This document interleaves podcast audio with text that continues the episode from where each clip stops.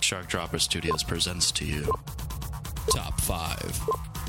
5, five four, three, two, 1.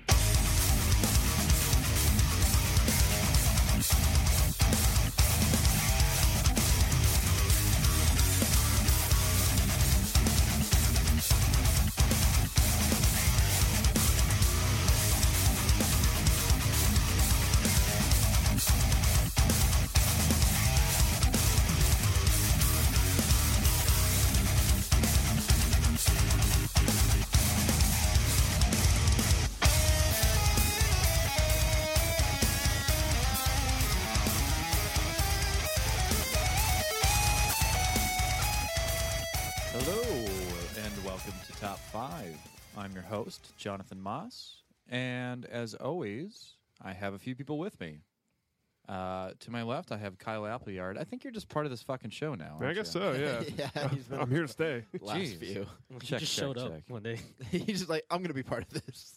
Yeah, like you know, you were like a guest spot. Now all of a sudden, you're you're you're the man. Making it a making it a habit. Uh, to Kyle's left, we have Robert Lamb, Hello. and last but certainly not least, maybe maybe least actually, uh, John Lazavith. Say hello. Hey everyone. How's everybody doing? Not bad. Good. We just recorded a podcast. Yeah. I got to say, uh, I will be honest. I've been a little vocal with my criticism on recent top five uh, subject matters. Hmm. Yeah. This is the first one in a long time I'm genuinely pumped about. Excited. Yeah. This You is weren't- one of the you- easier you ones. weren't happy about uh, top five dudes we want to fuck. I don't even think we Yeah. have that one. If I Yeah. got erased, we got to redo that one. Yeah, yeah, we don't have that one anymore. Anyway, Oh, you guys are missing out. it's uh, it's Oh, yeah. finally an inspired list. I mean, top five hardest boss battles. Come the fuck on, really? Eh, that was Top bad. ten Ninten- top five Nintendo characters. Grow up. That was good.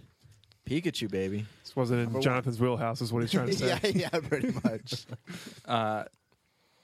So, without further ado, let's count down today's subject: top five antiheroes. Now we we sort of came onto this uh, subject of antiheroes because there's such a uh, there's such an interesting character to have in any story.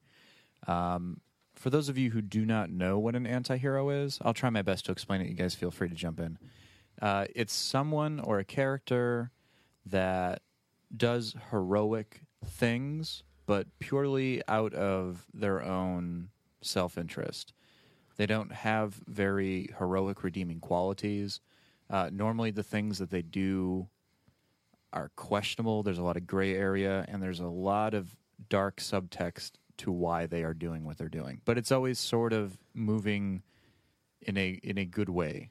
Like they're always sort of like taking out the bad guy Right. or problem solving for the protagonist or something of that matter. They're not in it to save the world, but if they are, it's for their own benefit. right. right. Does anybody else have anything to add to that? Um.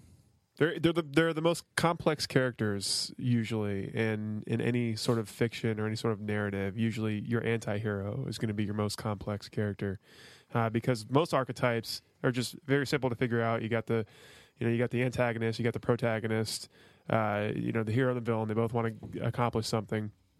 Well, what also what I think it is that anti-heroes are probably more relatable than your classic hero because not to sound overly cynical here, but there's there's no such thing as a truly selfless person. Like there's always some sort of motive or incentive for someone to do something. So it's hard for me to relate to someone like Superman, where it's like just a goody two shoes, just like you know. Well, f- first off, I'm not. Well, also you can't fly. Yeah, I don't- I can't fly. Yeah. You're not from another planet. yeah, There's a lot of things that just you're not relatable to. I would Yeah. argue that maybe Superman is somewhat of an anti-hero himself as well. He's Okay. not he's not doing it for the the better of humanity. He's doing it because just because of he's bored. no, because I, I you know I'm not the biggest Superman fan, so uh, correct me if I'm wrong, but didn't his like planet get destroyed, and he's always sort of held a chip on his shoulder f- because of that, and now he's like kind of upset and pissed off. Yeah, he's like the outsider trying to fit in. So, but I don't know. It's just Superman's always been portrayed as like, you know, the upstanding, you know, law abiding American citizen of the comic book world. The outsider trying to fit in. He's very much like I would say even a DJ Qualls in the new guy is a relatable No, character solid to reference. Superman. Very yeah. timely. That's, and, uh, yeah, that's that's what I was going for. Yeah, it's not. Hey, that's not the first time Superman's been, re- you know, Compared to compared DJ to Qualls. DJ Qualls. So Luke Skywalker's an anti-hero, right? I don't think he is. No. I think Han No. Solo Any- is. anybody who says yes, you're you're you don't know what who, who Han what- Solo is. Would you shut up? Well, I think by the time the world, Somebody's list has somebody on it. Oh, Jesus Christ. Shut up. By the time we're done with this podcast, I'm sure everybody will know what an anti-hero is. right. Or not. yeah, we'll, we'll explain it. I just uh, anti-heroes are always uh, my my most favorite character in any story because it's like like John said, nobody is uh, purely selfless, and nobody is purely like like evil is not black and white. Hero her, heroism is not black and white. You know, so to have like those hard tropes left or right of the line, i i i- you have a lot more believable character with an anti-hero or an an anti-villain maybe. Right. He's more relatable. We all have flaws. Right. Your your heroes are portrayed as just these untouchable heroes. They're they can do no wrong. And your anti-hero, he's got flaws to him. Okay. He's got shame in his game. Yep. Shame in his game. So, Kyle, tell us about the shame in your game with your number five antihero. Well, my number five comes from the world of television. Uh, this is a show that maybe a lot- not a lot of you guys in this room are familiar with, but it's a show that just recently ended, uh, and it was and aired on AMC, and it's a show called Mad Men. Ooh. Don Draper is my Nice. number five anti-hero. Uh, Don Draper is just a motherfucking piece of shit. I think I wrote that. It was to sell nylons. For a lot of people, love isn't just a slogan. Oh, you mean love? You mean the big lightning bolt to the heart where you can't eat and you can't work and you just run off and get married and make babies. The reason you haven't felt it is because it doesn't exist. What you call love was invented by guys like me to sell nylons. He's a piece of shit. He does. He's he's a self-serving piece of shit. He does nothing for his own gain. Nothing for his. Or I'm sorry. Nothing for his his family's gain. Nothing for his company's gain. Usually, unless it serves himself. And you know everything he does is just kind of like gross and misogynistic and and but you find yourself rooting for the guy as with any good anti-hero you're like you're like go don rape that girl go ahead and you know, get drunk and, have, and smoke some cigarettes Have, Yeah. force that go- that woman into premarital sex have, have promiscuous relations outside of your marriage, Don. yes Oh. Uh, swing 60, 60s. Yeah. He's a, but he's a he's a he's a tall, clean cut man. He always seems to know what to say. Uh, he always seems to, to find his way out of these situations, and it, you you kind of idolize him in a way because he he is such a he's such a flawed character, and he's such a character that's that's uh, so nuanced and so uh, he's got so much depth to him. Uh, he, I thought he was just a good choice for my number five, Yeah, Mr. that- Don Draper. That is a good choice. I've only seen probably the first two seasons. Uh, it didn't hook me like it hooked a lot of other people. Yeah, it's But- basically a soap opera. Yeah, uh, just just through the first two seasons. I mean, that's very apparent. So, Yeah. Robert, number five. All right. My number five is probably one that you guys maybe haven't heard of, um, but I wanted to put it on the list this list because it's from one of my favorite books, but it also has been made into a movie twice. Um, it's Frank Chambers and Cora Smith. It's a tie. It's these these two characters. They're from the Postman Always Rings Twice, which is a novel by James M. Cain. Uh, pretty short novel. Um, I first read it when I saw it on a list of like the 100 must read modern novels. And uh, I've heard of it before, obviously, because it was a popular movie back in the 40s and then again in like, I think the 70s. Um, the first movie starred John Garfield and uh, crap. Now I can't even think of her name. But uh, the second one was Jack Nicholson and Jessica Lange, I believe. And um, basically, it's these two characters that they fall in love. Uh, the woman's married to this guy, and they plan to kill her husband. It's like a classic noir where they plan to kill the husband and reap the benefits of his life insurance and that's basically what it is and you kind of root for these characters because like they seem like they are in love but they also get on each other's nerves and it's like you you kind of it's kind of even like her husband's not a bad guy. Like he's actually a kind of nice guy who takes in this outsider who is John Garfield or what Frank Chambers. He takes in this outsider, holds him at his hotel, lets him stay there, and then he ends up falling in love with his wife, and then they plan to kill him. This sounds oddly familiar. Yeah. Does it? Didn't isn't this is, is this like the double indemnity just like rip the story off or Uh, it's similar to yeah, it's definitely very similar to Double Indemnity. Double Indemnity came out afterwards, but uh, um, yeah, I mean it's it's that classic film noir, and I, I think I like it because of the book. I could have went with Double Indemnity, but I I wanted Right. to stick with uh, this because I did like it as a novel, and uh, just the fact that like they.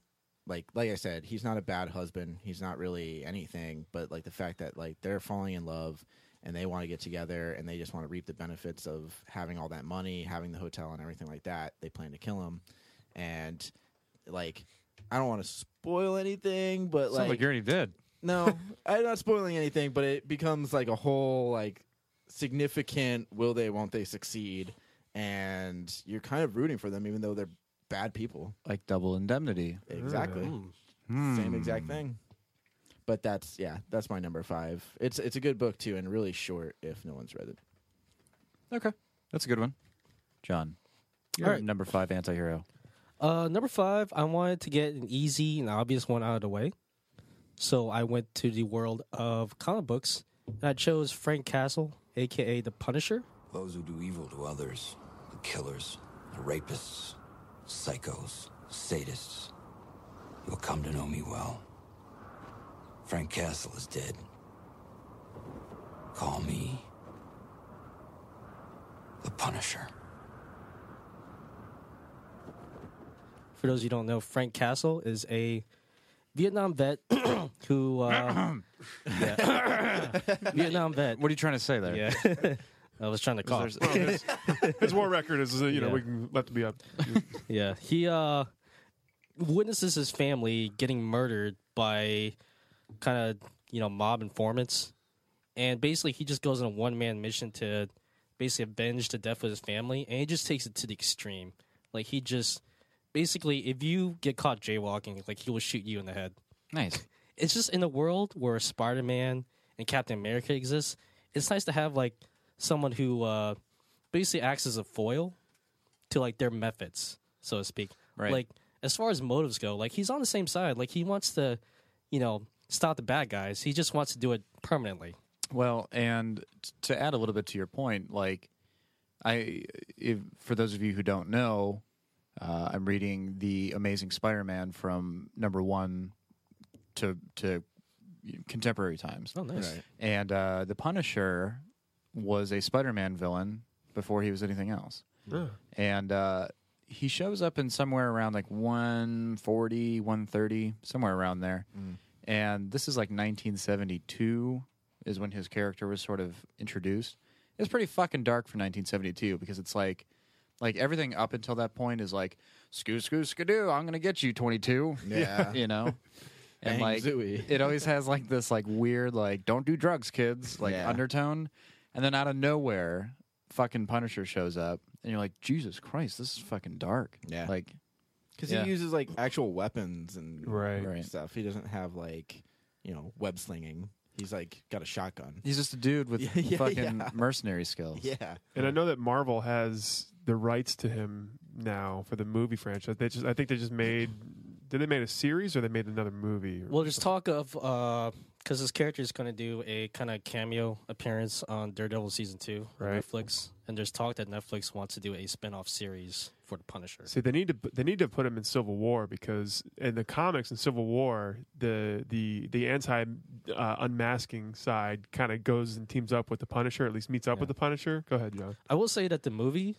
the first movie, it wasn't really all that good, but the second movie, Punisher Warzone, like that basically captures what I think the Punisher really is. It's just bloody, violent, Yeah, I and didn't just see very it. fun to watch. I saw the Thomas Jane one. like in, but- uh, Ci- it, but in the, like I was saying in the comics in Civil War, even the they like when the, the demasking crew they when they meet up with the Punisher, they're like, oh fuck, man, like like we're, we're with this guy, we're working with this guy now. This is what we're like reduced to to to Frank Castle right now. So even the even the superheroes are just like no way, man. Like, Yeah. You're operating outside of our purview. I had to plug my ears because it- I don't want to spoil it because I'm I'm, I'm going to read Oh. the Civil War. I was just like, uh, uh, uh, no. Everybody dies. did you make your point? Yeah. Yep. Yeah, okay. Yeah, the Punisher's a good one. Um, didn't Ben Affleck play him in the first movie? No, No, that Daredevil. was Daredevil. Thomas Yeah, it was Jane Thomas played him in Jane. the first movie. yeah. In Tampa. Technically, Ray- Dolph Lundgren wasn't it Dolph Lundgren Yeah. the first Punisher, hmm That's true. Jesus. and then Thomas Jane in like 2004. You should just bring Dolph Lundgren back. Gay. Jesus. Uh, I don't know. I think they should bring Thomas Jane back. Actually, I've heard I've heard a case for that. It's that he's he was the best one. I actually didn't mind that Punisher. It wasn't No. the greatest, but the greatest movie, but it Nah. was okay. Well, going on to my top five, um, I tried to be completely honest and like you know my favorite to me like my favorite embodiments of anti-hero but i also tried to mix in like you know i wanted some from literature i wanted some from television i wanted some from movies i wanted some from comic books you know because there are so many good anti-heroes you can't just say well in movies Yeah. because then you're you're leaving out the best ones, in my opinion. Um, so I have a little grab bag of anti-heroes and what genres of media that they come from. Uh, my number five comes from literature. Um, I would be very surprised if any of you recognize this name. Kyle might, but let's just see. Roland Deschain. No. No, No. nope. The gunslinger. Uh, from uh, Dark Tower series. There you go. Yeah. There he is. Roland Deschain. Nice. Um, he has one mission and one mission only, and it doesn't matter who steps in his way. Uh, his mission is to find the man in black, period. And he's chasing him. And for whatever reason, at some point, spoiler alert, it's this. It's an eight book series, Yeah. this, and this this part. The first book is about 190 pages. This happens at the end of the first book. So if you don't want to know, if you're reading it, just fast forward about 45 seconds and we'll get through this quick at the end of the first book he en- ends up capturing the man in black finds out that it, he really didn't need him after all what he's really looking for lies in the dark tower doesn't know what the fuck's in the dark tower he just knows he needs to get there and he needs to get to the top Right. everybody else, anything else, doesn't matter what, whatever steps in his way, he's going to fuck up. And he's just, he's this very dark, mysterious character that you don't know a lot about, and it takes you eight books to figure him out. And when you, when he finally, spoiler alert, gets to the Dark Tower and he discovers what's in it, it's incredible. Right. It's like one of this, like, holy fuck moments. Like, that might have been the best moment in literature, like the single greatest moment in literature I've ever read Really? and it's all because of like the expose, the exposition of why he is who he is. I have those books on the Kindle. Haven't read them yet, but Yeah. I plan on it. Um, I'll give you from somebody who's read all eight in a matter of maybe two years, maybe less than. Mm. I read it straight through. Um, there are going to be some that are very hard to get through. Yeah. It's it's a little fantastical, a, a little f- a- it, it's a little too much fantasy for me. That's I've heard the At same once. thing just from uh, multiple people that the Dark Tower series is really great, but there's just some books in there that are just like, oh, But I get that with some Kinda. Stephen King novels in general. Like some Right. of them kind of go off the rails. Some of them I really like and they're fine, but there's some books that kind of go off the rails for me, and it's hard for me to get through them. These ones especially go off the rails. Yeah. There's some really, really good ones, and there's some really, really bad ones. Mm. I could be wrong, but doesn't the book kind of take place in some of, some of Stephen King's other novels? that he's written? Uh, all right, all right, all right, all right. If you don't want to be spoiled, just fucking fast forward 30 seconds. I'll be, Another 30 I'll be quick. Uh, the entire Dark Tower series is one large companion to every other story he's done, and then you realize by reading the Dark Tower that all of his other books are taking place simultaneously in these in the same universe. How they're all connected. interesting. and the Dark Tower is the is the key uh, the keystone to all of his other novels. Nice. It's really weird how he does it, Huh. but that's basically what you find. out. I'm I'm already interested. Uh, hmm.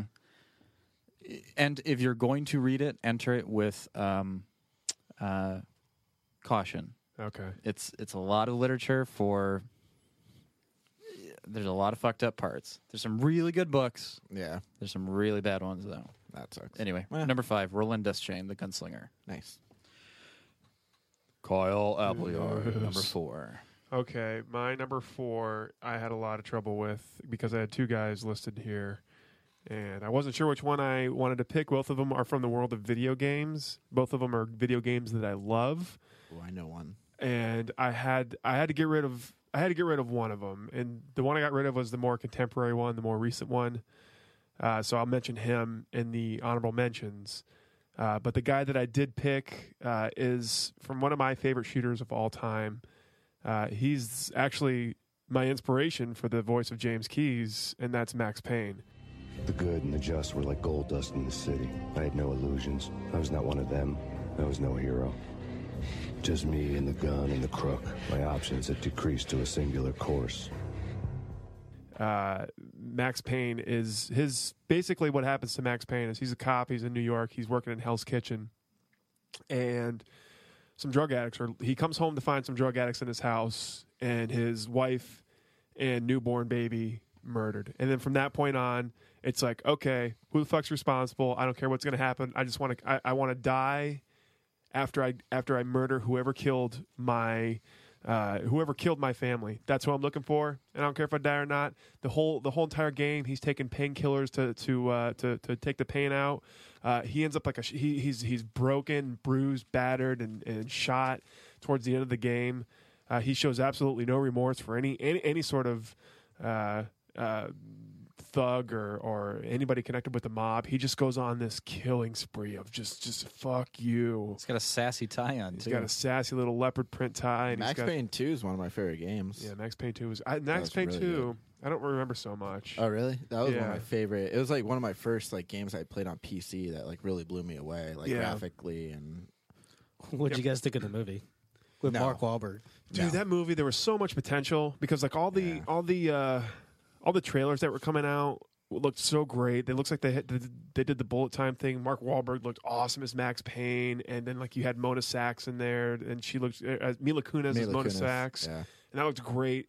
And uh, then they, they the, when the trailer started coming out, they had the Marilyn Manson song, and it was like real moody and, and it's like so cool. And then it was just s- complete dog shit. I just I, It's a video game movie. It's just really I couldn't bad. believe. It. I thought this was going to be the one. This would, Yeah. this would be the one. I think everybody has that idea of like the next video game movie coming out. Like, I hope this is the one that just breaks that chain of just shitty video game movies. But it was it was such a great noir story, and it was my first exposure to to film noir, and uh, he's just a great anti-hero. He looks like a weathered James Keys. He is. He's Yeah. just a weathered piece of Garbage. leather garbage. Yeah.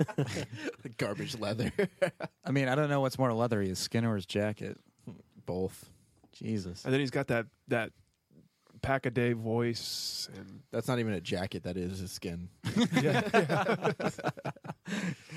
He's going shirtless. but just the the the, rem- the the lack of remorse that he shows for just everybody and and throughout the entire game he just he's you're you're dead you you, you cross him you're dead doesn't give a fuck yeah. which is uh which Who's is this guy? That's Max Payne. That's Max Payne. That's from the first game. Yeah, 'cause It's yeah. old. It's older. He's got kind of the boxed head. He The looks second one was a little bit like graphically, like I remember they had the ragdoll animation. So like Yeah. you shoot somebody and like they would, their limbs would flail and Oh, yeah. it was pretty cool. they're dark games and then the I I, never played three. I, knew- I never played three either So wait, did Rockstar do all the games? I believe so. yeah Okay. and then there, the fir- with the first one, you could download a uh, a mod for the first one that had like it was a kung fu mod, so you can like walk on, you can do like the wall Oh really? walk and flip and do kung fu moves on everybody. It's pretty cool. It's cool. Nice. He looks goofy in the first one. He is, yeah, it looks goofy as fuck. I like him in Two. that one. I think that's two. That one. That looks. I think that's three. That's way too good to be Well, two. three he ends up shaving his head. Yeah. That well, one. three. Yeah, three. He three goes in between like him in New York and him in whatever Guatemala or whatever. Yeah. It's He looks like He was Walter like in White. South America Yeah, or, he or does. Central America. That's a good choice. I like that one. Yeah. Robert, number four. All right, my number four. I had to put, I had to put him on the list somewhere, but I'm going with George Costanza. You know, if you take everything I've accomplished in my entire life and condense it down into one day, it looks decent. I just think George Costanza, Shocking. out of all the Seinfeld characters, he's like, he is an anti-hero. He's Oh, like, yeah, absolutely. You root for him all the time, but he's always just like he's only in it for himself. He always does everything for himself. Even like even compared to Jerry and Elaine and Kramer, it's always what benefits George first. Like not even them. Like it's always him. What do I first. get out of this? Yeah, what do I get out of this? And uh I just love that aspect of him because he's always in like I think he's in like the craziest situations of everybody and like the way he just goes about it is like it's just it's just always wrong. It's just always wrong. I think you could pick anybody from that cast. Though. I think you can. Uh, but no, the reason why Jerry. Jerry's the hero. I think he's a hero, but I think even Jerry though could be an anti-hero in the sense of they're all kind of assholes to people. I Yeah. mean, that's kind of what they went with the, in the finale, even though the finale's not very much liked. But they are kind of assholes. I, but I think George is the biggest asshole because he's just he's there I it is don't- yeah, perfectly. that's a good picture of him winking. of him at monks winking. He's a self-absorbed man-child. he is. It's awesome. Yeah, I, I- and I think he just encapsulates like what an anti-hero, like a comedic anti-hero is. He's basically we've talked about it a million times. He's basically Larry David. And, and- yeah, Yeah, he's the Larry David character. and I think Larry David is an anti-hero in just general, like in life, It- yeah. a real life anti-hero. I, I think it's a very inspired picture uh, pick. You ever listen to like Larry David, like when he's like, "What the fuck?" Like when he gets woken up by like the, his kids or whatever. It's the funniest "What the fuck!" Like just him, like shut up, what the fuck! Like the kids just keep shouting in the background as he's trying to sleep. Have you It's seen so awesome. Larry David's actual daughter? No, She's hot as fuck. really. Yeah, yeah, yeah. Well, Google now that you- real quick. now Yeah, you gotta look it up. get on that shit. I But- find it hard that she would be. Yeah, he's not like the most Yeah. handsome of men. He's George. He's a Jewish George Costanza. He is. No, There's like some Instagram photos and bikinis. Just gonna put that out there. That's crazy. Yeah. Yeah, I mean, he actually looks like a taller George Costanza, a ch- taller, thinner George Costanza. Does. But yeah, I think George Costanza is just like he's a he's a perfect like of all the Seinfeld characters, I would say he's the most anti-hero ish. Absolutely, I agree Yeah. tenfold. Cool. This is so weird. Isn't it? I can't. Yeah, she's uh It looks nothing like her father. No. Nothing. All right, that's a good one, John. What's your number four? number four. I Whose daughter? yeah. Who's daughter? Who, who do we gotta Google? Well, you'll probably be googling somebody. the I'm going to TV or HBO in this case, and Tony Soprano. You finished? Thank you, T. Because that sugarless motherfucker, it's the last fucking drink you're ever gonna have. Oh, God, mommy! Mommy, please, Tony, please. Okay. The I thought you were gonna steal mine. Oh yeah, maybe. Yeah, basically not. he's like uh, the head of a kind of like this like small small time crime operation in New Jersey, and basically The Sopranos kind of chronicled his daily day to day activities. They just chronicled his life, and that's kind of the genius of the show. Because most mob stories they kind of go to the extreme. They show you like the murders, like the shootouts.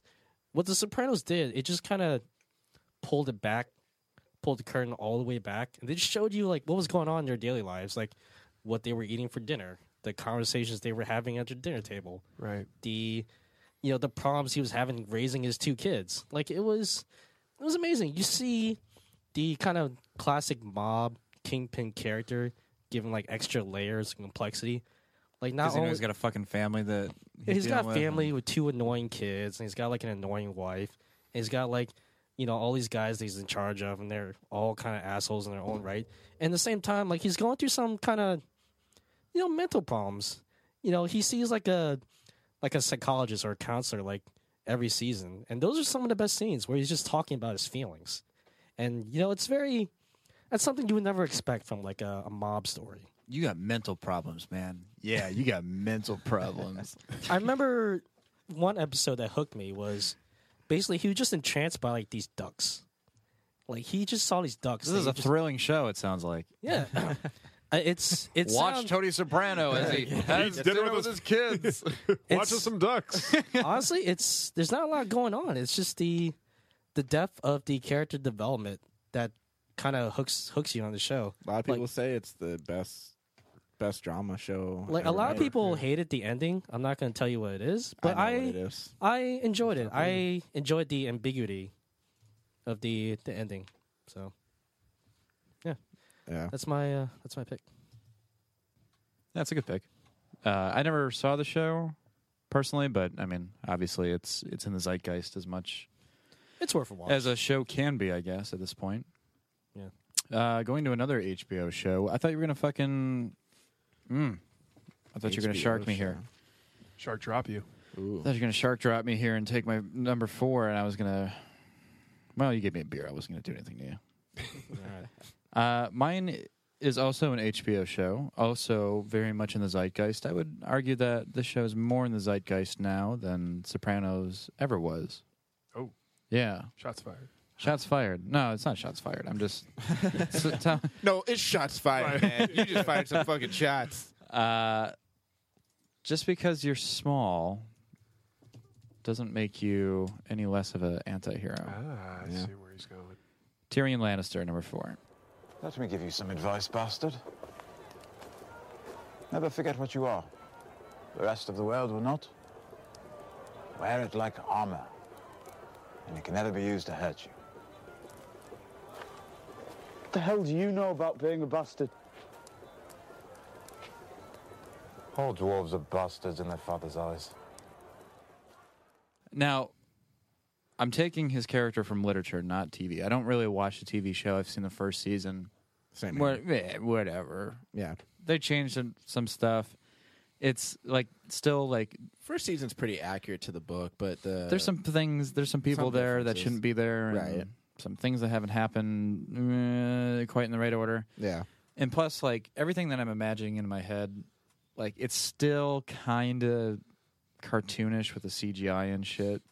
And I hate Oh, yeah. that shit. That you guys know me well enough for that. I just absolutely despise that crap. Yeah. And it's enough for me to go, man, I'm gonna stick with the books.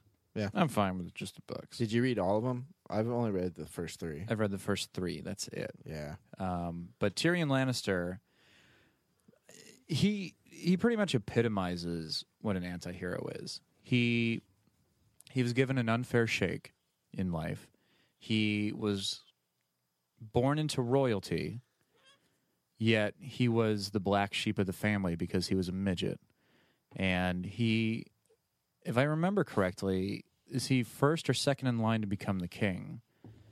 He's after um After Jamie, after Jamie, Jamie, right? that's it, yeah. Yeah. And Jamie is pretty much the exact opposite of Tyrion. He's tall, he's handsome, 'cause he's Jamie's a knight, like he's Right. an actual knight. and and Jamie loves Tyrion and Tyrion loves Jamie, but they still have that brotherly rivalry. And Tyrion decided to go sort of like the way of the anti knight, like completely opposite. He has sex with prostitutes and And he's smart. He's smarter than like all the other He's- characters or he's- all the other family members. hands down he's the smartest character in Yeah. the whole series. Yeah. He's so cunning, he knows exactly what to say. W- He he can talk himself out of any situation. Like how many situations so far in the book has he been oh, he's gone, he's done, fuck Oh, yeah. him. And somehow he And gets out playing of it. both sides. He does that a lot. Right. He's he's grotesque. He he had his face all mangled from a sword fight and And Game of Thrones is like one of those series of books or like the show is like where it's filled with I think a lot of anti-heroes, but I think he's like the most anti-hero ish. yeah. he he Is that the word basically for it? I don't know. he he does really good. I mean, there's so many parts where you're like, I fucking hate this guy, and then the very next chapter you're like, but I really kind of fucking like him because he's he's doing good things, but really he's only doing him to save his own skin. But he has also shown some kind of sympathy toward certain characters Right. when he's coming from a family that's just a bunch of jerks. Like they're Right. all pretty much jer- like Cersei Lannister and Tywin, their Yeah. father. Like they're all just assholes. Yeah, if you don't know what Game of Thrones is, I'm sorry they've been living under a rock, but essentially it's it's way too complicated to explain on this podcast. Uh, essentially, it's a bunch of families that feel like they're owed. A, a king is dead, and it's a bunch of families and factions that are fighting that f- because they feel that they are the rightful heir to the throne. Um, Tyrion Lannister comes from the bloodline that should be taking the throne, yet because they have a lot of money, and he basically talks his way out of a lot of situations with his pockets. And everybody knows who he is because he's created such a reputation for himself as being this uh, despicable character. This despicable. Nobody likes him. Absolutely nobody likes him, but everybody uses him. Yeah. Everybody uses him. Not like takes advantage of him. Everybody uses him as a way to get connected to a certain other situation. Yeah. And and Tyrion knows that and he'll play that against the play that against the end. Yeah. I don't know. For me, for someone who slaps the stupid out of Joffrey, that doesn't make him an anti-hero. it just makes him a straight-up hero to me. Yeah, so, that's true. He's so, uh, yeah. the most hated guy. He's right up there with Superman for me. I'm sorry.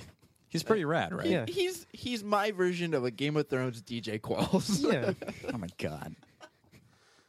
Like sure a Game give of him- Thrones, George Costanza. yeah. He's hilarious. The shenanigans he gets into. There's relationship Tyrion and independent Tyrion. the Summer of Tyrion. a Tyrion divided against itself cannot stand. Jesus. What's your number three? Into the Hold on, microphone, we please. gotta, we gotta, we gotta let Robert recover for a second. Robert, into the microphone, please. I'm good. I'm good. Let's go. Okay. Wait, wait. it- wait. keep you, it got, you got rolling. one more on you? Nah, I'm good. There it is. Uh, my number, th- uh, what are we at? Number three? Yeah. Number three. My number three comes from the world of comic books uh, and also recently has come from the world of film. Uh, and I'm talking about a, a work that has uh, many anti heroes. In fact, they are all anti heroes. Uh, and I'm talking, of course, about uh, Watchmen by Alan Moore. Uh, there's so many to choose from in this in this we were talking about a little bit before the the podcast you got the comedian you got rorschach you got uh you've got uh, uh dr dr manhattan you've got any of them but of course the guy that i'm talking about is the the antagonist of the entire series which is ozymandias How the hell am I going to spell that? O Z Y M A N D I A S. There you go. Ozymandias. Uh, he is a part of the uh, the Watchmen. He uh, masquerades as a hero, uh, and he's named after Ozymandias from the uh, from the poem that uh, I, uh, what Mary Shelley I think does it. Uh, I am the great king Ozymandias. Look upon you work my works, you mighty in despair. It's um, he's a guy who throughout the entire comic book you you assume that he's on on their side on the watchman's side uh, y- his motives aren't never are never really clear and in fact he he sort of sets himself up to be to be killed, Killed by that one guy. Right. It's all fake. to to feign his own innocence yeah. uh, what makes him an anti-hero is that the, at the climax of the uh, of the book you find out that he's orchestrated this plot to essentially uh, commit uh, an attack on New York City. Um, he lays out the entire plot before uh, Night Owl and, and Rorschach. Uh, he he tells them all the entire plan, and their first instinct is like, "Okay, we have to stop it." And he's like, "Do you really think I would have told you my whole plan if there was any chance that you could stop it? I did it 30 minutes ago." And s- suddenly, you the next the very next page is New York absolutely destroyed from this this alien. And he does it because throughout the entire novel, there's this building tension between the U.S. and Russia. Um, this is this is an alternate timeline where President Nixon is still president, and uh, the Cold War is still raging, and it's the mid '80s, and things the- basically the doomsday clock is is has reached 12, and nu- we are on the brink of nuclear war, like b- closer than we've ever been in our entire history uh, what he does is effectively unite the planet against one single foe, which in the comic books is it's aliens, in the movies it's Doctor Manhattan.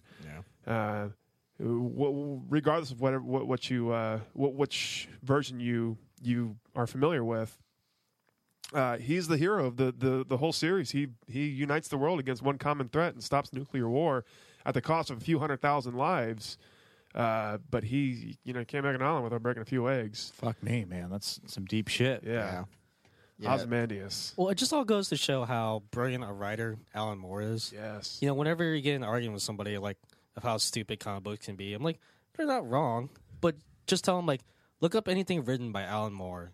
You know, tell them to look up Watchmen. Tell them to look up The Killing Joke. Tell them to look up Swamp Thing. Yeah. Like he, you know, creates like some of the most complex characters and stories just for comic books, and it's they're amazing reads. They're not like your typical like, oh, Superman saves the day by lifting the bus up. No, it's way more complex than that. Greg Proops on his uh, Smartest Man in the World podcast has talked about Alan Moore, and he always makes fun of Frank Miller, but always talks about how like complex Alan Moore is, like Yeah. how great Alan Moore is as like a story, like a writer and stuff. But he he makes fun of Frank Miller because that's all he says is all spectacle. But Alan Moore is actually like really has some subject matter. He's Yeah. he's right. I mean, Frank Moore is famous for the goddamn Like, Batman and 300 three hundred, and, and- yeah. Wasn't he the? He's Sin he the City. guy behind? Yeah, Sin City. Yeah, Sin City. Sin City, and he did Dark Knight Returns, and he does he does he, does has some good, work. stuff. It's just he a lot of times you can tell like it's more It's seated flashy. in yeah machismo and s- Yeah. flashiness and, Yeah. and, like that sort of stuff. Where Alan, Alan, Moore's Moore is more like story driven and more Right. like slower paced. Which Actually, is- Watchmen's one of my favorite graphic novels. What's ever. crazy is that like, when they announced they were doing a movie at the Watchmen, I'm- I just like I thought like, oh, that's never gonna work. Like that's that's a way too complex story, and uh, you know I think they actually did it. Like uh, a lot of people disagree with me, but I think the movie was faithful to the story, and it wasn't too hard to follow. It was right. It's actually the only Zack Snyder movie I think that I really like. In terms of being faithful to the source material, I think that's this is the b- the greatest comic book movie ever made was is Watchmen. Yeah. It's it's shot for shot almost, Yeah, it page for page. For, for They the, only of the changed a comic book. couple things. Yeah, and even the even the ending with with Doctor Manhattan being the being the I like person- that, that actually. was actually a lot better than the comic book. It's it yeah, the makes a lot more alien sense. thing I think wouldn't have really fit with the movie the way Yeah. the movie was going. I think it would have been too far fetched for some people. Plus, there's a there's a little uh, build up in the comic to the alien, which you kind of get through these little side stories that they just couldn't put in the movie. So Yeah. makes a lot more sense. I agree. Yeah. I like that pick. No. I don't remember it at all. Oh, you should watch it. I, I didn't read it. Or read it. Yeah, I would let you borrow it. I watched the movie, Yeah. but I think I was high on painkillers when I watched it. So perfect. Uh, yeah. Fuck Watchmen, yeah. Who watches the Watchmen?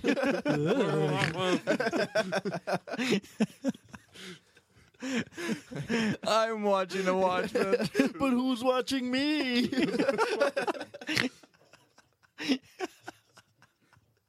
As you take more painkillers. oh man, it's really Fifty First Dates. you weren't even watching Watchmen. Robert, what's your third one? Uh-huh. Well, I thought Kyle was going to steal it because he went the same exact route I did. oh shit! You're doing I'm- Rorschach. I'm aren't you? staying in Watchmen. I'm going Rorschach. He's my number three pick. I actually like Rorschach, Rorschach, a lot. R- R- Rorschach. Rorschach, baby, yeah. I, I don't know. I just like this character a lot. He's this masked character that has like this ink blotted kind of mask that changes um, as it goes on through the comic, through the movie, and uh, he's kind of this guy. He's the one that Ozymandias, when he explains his whole plan, Night Owl is it Night Owl? Night Owl. Oh, Yeah. And uh, what's the one, what's the girl's name? uh, Silk Spectre. Okay, yeah, both of them kind of like even though they're like disappointed with like what happened and like the fact that they can't change anything, They're like, like- Rorschach still wants to be like, no, screw it, you don't do it that way. Yes. You don't do it that way. You don't kill all those innocent people. And he's the kind of guy who like would find like a rapist murdering somebody and like he would just murder the hell out of him. And uh, when he found out Ozymandias' plan, he wants to tell the world like the truth, even though it could, you know, essentially start up the Cold War again. And uh, I like that aspect of him. He's just like this good guy that just wants to do that, but he also goes through like these extreme measures of of making everything right and like performing these kind of random acts of justice. Yeah. Well, wasn't it like even when he was in prison, he was still fucking people up? Oh, He had the Fucking best awesome. line. Yeah. It's like you're I'm not trapped in here with you. You're trapped in here with me. Yeah, yeah, yeah. And it's like he just like owned people. I think it's uh, in a lot of role playing games. You select sort of your morality, and there's you have the chaotic evil and the neutral evil, and the uh, I forget what the other one is, but Ro- uh, Rorschach is the the prime example of the chaotic good. He's he's good at, at just any any cost. yeah, he's unflinchingly, uh, you know, for justice. And But he uses extreme measures. Yeah. but Like he's still hacking somebody's and- head off. Yeah, God, that part right there, yeah, fucking best. Oh, I know. And he's like crying, and then he just fucking, boom, dead. Yeah, that Yeah. book. I gotta go read that. That shit was it was such a great comic. yeah. But that's my number three. Great pick. Nice. I want to read it now. Read it, just read it, man. I'm But getting you chills like can't. remembering the parts. You I'm like, can't, Jonathan. You're not One. allowed. Uh, You have to finish your Spider-Man comics before you read another one, okay? But I want to read Watchmen. No, no. You finish Spider-Man first. You wanted to read it. You read that one This first. is 700 issues. I don't care. You know what you were getting into when you started that. Quick question: Should Watchmen be considered a classic, like a literary uh, classic? It actually is. Uh, I've I've looked up some books like top 100 lists of just like just random books like whoever picks like just top 100 because I want to see like you know different Mm-hmm. ideas of who thinks like what's the best literature. And I've seen Watchmen on a lot of top 100 lists, which is like surprising. Even it's like though the it's only a comic. graphic novel, but no, quote, but it's unquote. like the only graphic novel slash comic that I see matched up with like fucking Moby Dick. It's like Yeah. crazy. It's crazy. Like that's crazy to me. It's such good writing. It is. Yeah. So like I'm I'm okay with it. Well, fuck you guys. Fuck all you I want to read it. Jonathan Don't. No. John, what's your number three? Number three, I'm going to movies. I'm going with a character that has inspired millions of rappers in the world. So what do you call yourself? Eh? Como se llama? Antonio Montana. And you? What you call yourself? His name is Tony Montana. The Oh, yeah. movie with Scarface. For those you don't know, Scarface tells the story of a Cuban immigrant who basically works his way through the cocaine kind of traffic chain until he basically becomes the kingpin of the South Florida cocaine industry. And it ends in one of the best shootouts in cinema history. Really. Like he literally just pushes his face in a mountain. Oh, He's like Godzilla at the end of that one. Like they Yeah. cannot bring him down. like they shoot him so many Yeah. times. Yeah. So- he's just a monster. I know what you're saying. Like, well, he was a criminal. He was doing a lot of criminal acts. But the thing is, like, he was basically just trying to, basically, what he was doing, what he felt was right by him. You know, he was motivated to just succeed, like on his terms. Yeah, he's uh, yeah. I think the most heart wrenching thing was when he like attacked his friend for going out with his sister, and like, like that was like crazy because this is his friend through like so much, and then his friend wanted his, his like you know wanted to marry his sister and stuff, and it's just like he did not like that. Right. Two He's things so I want to point out. protective. Two things I want to point out. As soon as he said has influenced a bunch of rappers, I, I started writing Scarface. Right. right. Right, I, I yeah. started. Yeah. Okay. Number two, have you ever seen the uh, made-for-TV um, edit of Scarface? No. Uh, yeah. Okay, but you want to you want to you want to you want to act it out for me? Well, I'll there's- be the I'll be the reporter or the police guy. I, there's one line in the movie that always sticks out for Oh, me. I when know what I you're watch talking the about. city. It's like how'd you get the How'd you get that scar? No, Eating no. pineapple. No, no, not that. like uh, it's when he's talking to his friend. They're talking about the the city when he's just starting out in the cocaine industry. It's like, yeah, man, this city, it's like a big chicken waiting to be plucked. I'm like, I'm like, I wish that was in the actual movie. That was amazing. That's so funny because you know Pacino had to go in there and say chicken. Why do they even try? Like, why do they go? Like, why are they like on TV and they're just Yeah, like, let's really. get Scarface, the one, the one movie that has like probably the most f words since maybe like any like something newer like, Right. since the eighties. I actually like it. I think it adds like a nice layer of humor. So you got the scar eating pineapple, and the city's like a big chicken Yeah. waiting to be plucked. But no, I think he's you know, despite like uh his methods and like his uh his trade, like it's inspiring. Like the his am- his ambition is inspiring. You know, he never settles for anything. He's always trying to get to the next level. And I think there's something heroic about that. Well, he seemed to be. eh, He has a good evolution of his character throughout the entire movie too, because it's like when he first starts out, he's kind of like this young dumb runner. He's just a drug runner. He's just doing it for extra cash. He doesn't have any like real sympathies for everything. His motivation is he's just trying to get beer money, really, right? I mean, Yeah. he's When he trying to first work starts his out. way up, but it's just about making a living. It's just about like Right. living in Miami. And I think there was one moment in the movie, and it was when his buddy got like chainsawed in the shower. When all of a sudden he goes, "Oh my god, this is real." Yeah. And then that sort of like built like it sort of like calloused him. Doesn't he see that blimp that says like the world is yours, and then later on, like he like really works himself like later on in life, like at the very end, he sees it again or something, or like he gets that that Yeah, that big- fountain that big, says, yeah, globe or whatever. Yeah, it says the world is yours. I will say this movie had one of my favorite montages ever in any movies. Uh, where like they is it got push it to the limit. Yeah, push it to the limit. and that's then it. you see like like him showing like uh, his new bride like the tiger. they Yeah, he got. just bought a tiger. Oh, Oh, yeah. like what? I like how he keeps bringing money like into the bank or whatever. The guy's just like shaking his head, like, "Gee, like what am I supposed to do with all this money? Like, how am I Mm-hmm. Mhm. supposed to hide this?" This looks like the uh, Shark Dropper Christmas party. yeah, Look at Snowman a picture made of just a cocaine. bunch of cocaine.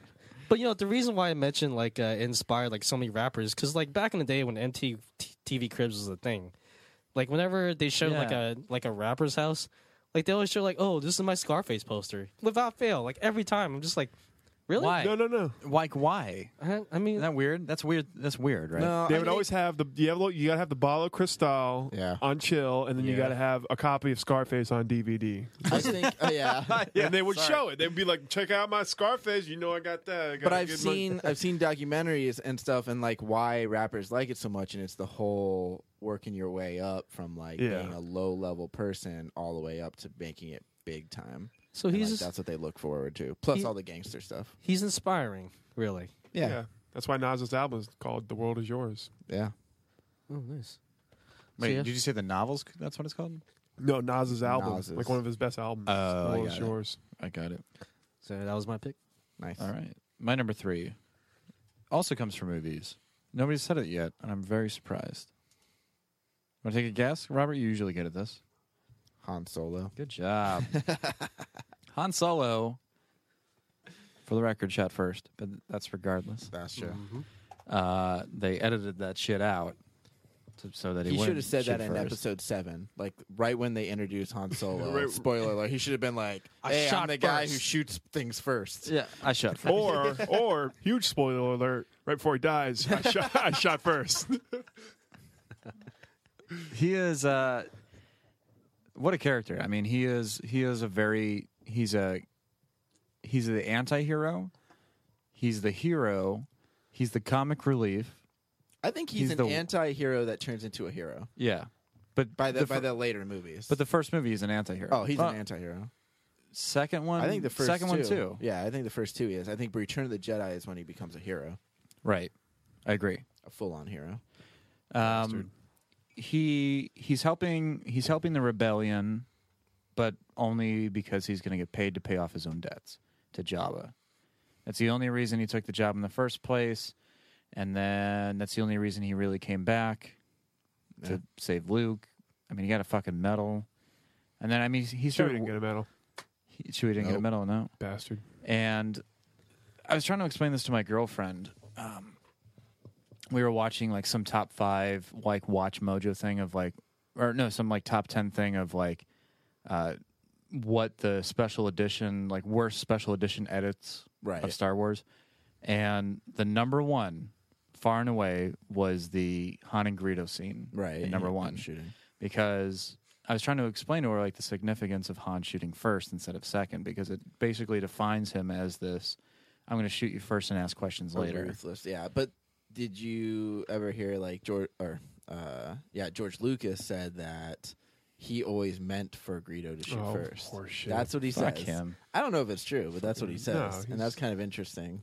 If it's I don't true, he didn't he wasn't thinking about yeah. he wasn't thinking about just like he meant for there to be s- uh, fucking five more movies bullshit Full- yeah, oh no, I'm sure about that. But but it is kind of interesting the special edition scene where they added Jabba, where there's actually a scene where he's talking to Jabba. that's true And that was a scene that was filmed, but they didn't have an idea of what Jabba was going to look like, and they cut it anyways for time or whatever. And they actually filmed it and later added it in. And you don't it's need kind it. Of interesting. You don't need it. You got to remember, this is back when George Lucas didn't have absolute control over everything. There were people right who, who were able to say no to him.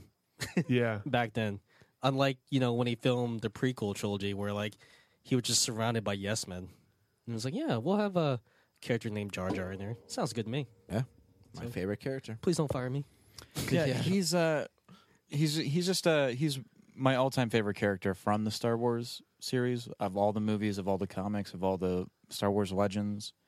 He's just he's a very complex complex character that's he's lovable and he loves everybody around him, but he's he's looking out for himself first most of the time. Most of the time, yeah. He has the best line in all the movies. In Empire Strikes Back, when he's about to be lowered into the carbonite freezing pit, Princess Leia shouts out like, I love you. and Han goes, I know. And that was an improvised line. I, that, that makes me want to do top five improvised scenes in movies. Yeah, yeah, we could do that because Hans uh, Harrison Ford also has another one that would make my top five. That's in Indiana Jones when they're supposed to be at this big sword fight. Oh, and he shoots. And he just shoots him. Yeah. because he's like he was like ill that day on shooting. He's like, I Yeah, don't he was feel- too tired. Well, he also just said like, "Why would I do that? I have a gun." Right. And Steven Spielberg's like, "Yeah, okay, He's like, yeah, do that then." I like the way Family Guy uh, parodied that the I know bit where he she says I love you and he goes fuck you. But yeah, John, you're right. That is the best uh, best line in the entire series. Mm-hmm. Yeah. That's that's what this is. See that, John? You see what that? Oh, nice. A nice little It's a medallion. necklace that says "I know." Anyway, Nice. that's what that is. Uh, so this is a good time as any to take a break, and we'll be back with our top two. Auction prices at the dealership. Chicotti Chrysler in Chicago, where you pay bottom dollar for pre owned automobiles. Chicotti Chrysler, where you get the best prices and the best choices of a hand picked inventory of great automobiles. And now you get even more at Chicotti Chrysler. Because now, Chicotti Chrysler in Chicago will now match your tax return. We'll even do your taxes for you. That's right. It's like free money when Chicotti Chrysler matches your tax return up to $2,500. With Financing on hand. with the best lender and the best price. Chicotti Chrysler will match your tax return up to $2,500. Inventory and fit, repos, lease returns, dealer trade-ins, and more. At Chicotti Chrysler at 823 West 73rd Street in Chicago, across from Anthony's Serious Chicago Dogs. When other dealers say no, I find the way to go. Take it from me, Ralphie Chicotti in Chicago. Chicotti Chrysler in Chicago. Welcome back, listener. You're about to hear our top two anti-heroes of all time. I'm gonna freak. I'm gonna freak Robert out with my number one. Number one, really? Yeah. We're- we're- Ooh, let's he just thinks- jump to number one right now. Oh, we'll hit up number two afterwards. Kyle, what's your number two? Uh, my number two comes from the world of television. Also Uh-oh. comes from the world of manga. Oh, okay. Shonen Jump. Uh, my character is from Dragon Ball Z, and his name is Vegeta. Nice. The uh, the Saiyan Prince, Prince Vegeta, who is first introduced, yeah, vagina. who's, who's I could tell Jonathan's never heard of him. who's first introduced uh, in the yeah in the uh, in the series as a uh, antagonist. In fact, the the big bad uh, guy who comes to Earth to wish for immortal life with Dragon Balls. He uh, just seems like the ultimate motherfucker when he comes to Earth. Yet, uh, as the series progresses, yeah, of course, Gabriel. when Jonathan's not interested in a topic, Yeah, yeah, yeah. He looks up the He looks random up something shit, gay yeah. porn. Uh, he comes to Earth There's to a lot of it. or rather, after he comes to Earth and after he battles with Goku, uh, he uh, fucking goes to uh, Planet Namek, tries to do the same thing, battles with Frieza, ultimately sacrifices himself to uh, to to save. I think he saved like Gohan or something. But yeah, man, I never got into Dragon Ball Z, but my friends were always talking about it, like back in middle school. And Same here. My my friends were like super super into it. Right. But like, and I I- like I've sat down and they like explained it to me, and like I've sat down and like watched it chrono- uh, chronologically, I, I, I couldn't get it. Yeah, I never, I never, I never even really gave it a shot. I mean, maybe I could have gotten into it, I just never did. It's it was basically a soap opera for boys. Yeah, basically, because like I every don't episode, get like the whole Saiyan, like Super Saiyan level. Well, 10 the thing million. is, like, the whole appeal of the show was that, like, the main character, he was all. I mean, it's your classic hero story where he's trying to like Right. better himself to or to overcome the obstacle.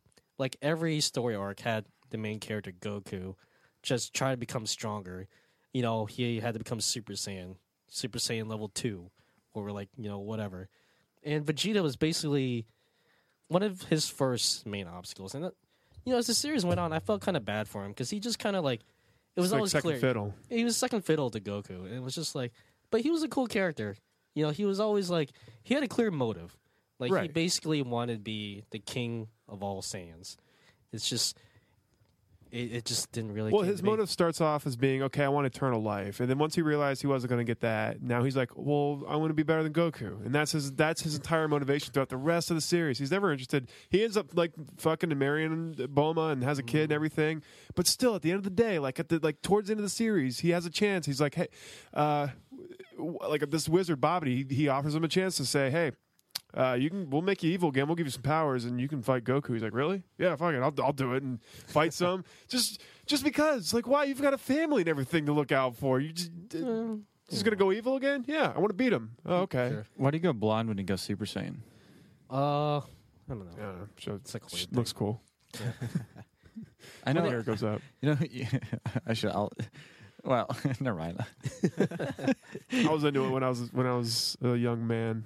I've only, Adolescent I've boy. only, I've only ever watched the show. I've never read the uh, the comic. never did. Neither did I. I always watched the show. We have a mutual friend, some uh, better friend than others to some people that has his hair like that now. Who? I don't want to say it on the mic. all, right, all right, we'll talk about it after. Here, I'll write it down. Okay. But yeah, and every time I see him on Facebook or something, I, it makes me laugh. Vegeta, what does the scouter say about his power level? It's over 9,000! What, 9,000? Yeah. yeah. Really?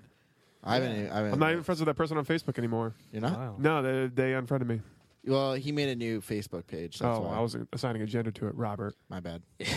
All right, she. Your pen lights up. He or she. Yeah, I know. You're welcome.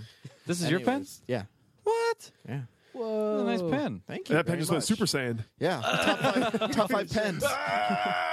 It's over nine thousand. Yeah, I, Would I- that be in your top five pens? I get the knocks on the This would be my show. number It's one. definitely such a ridiculous, dumb show. They spend all day, all, all show grunting and.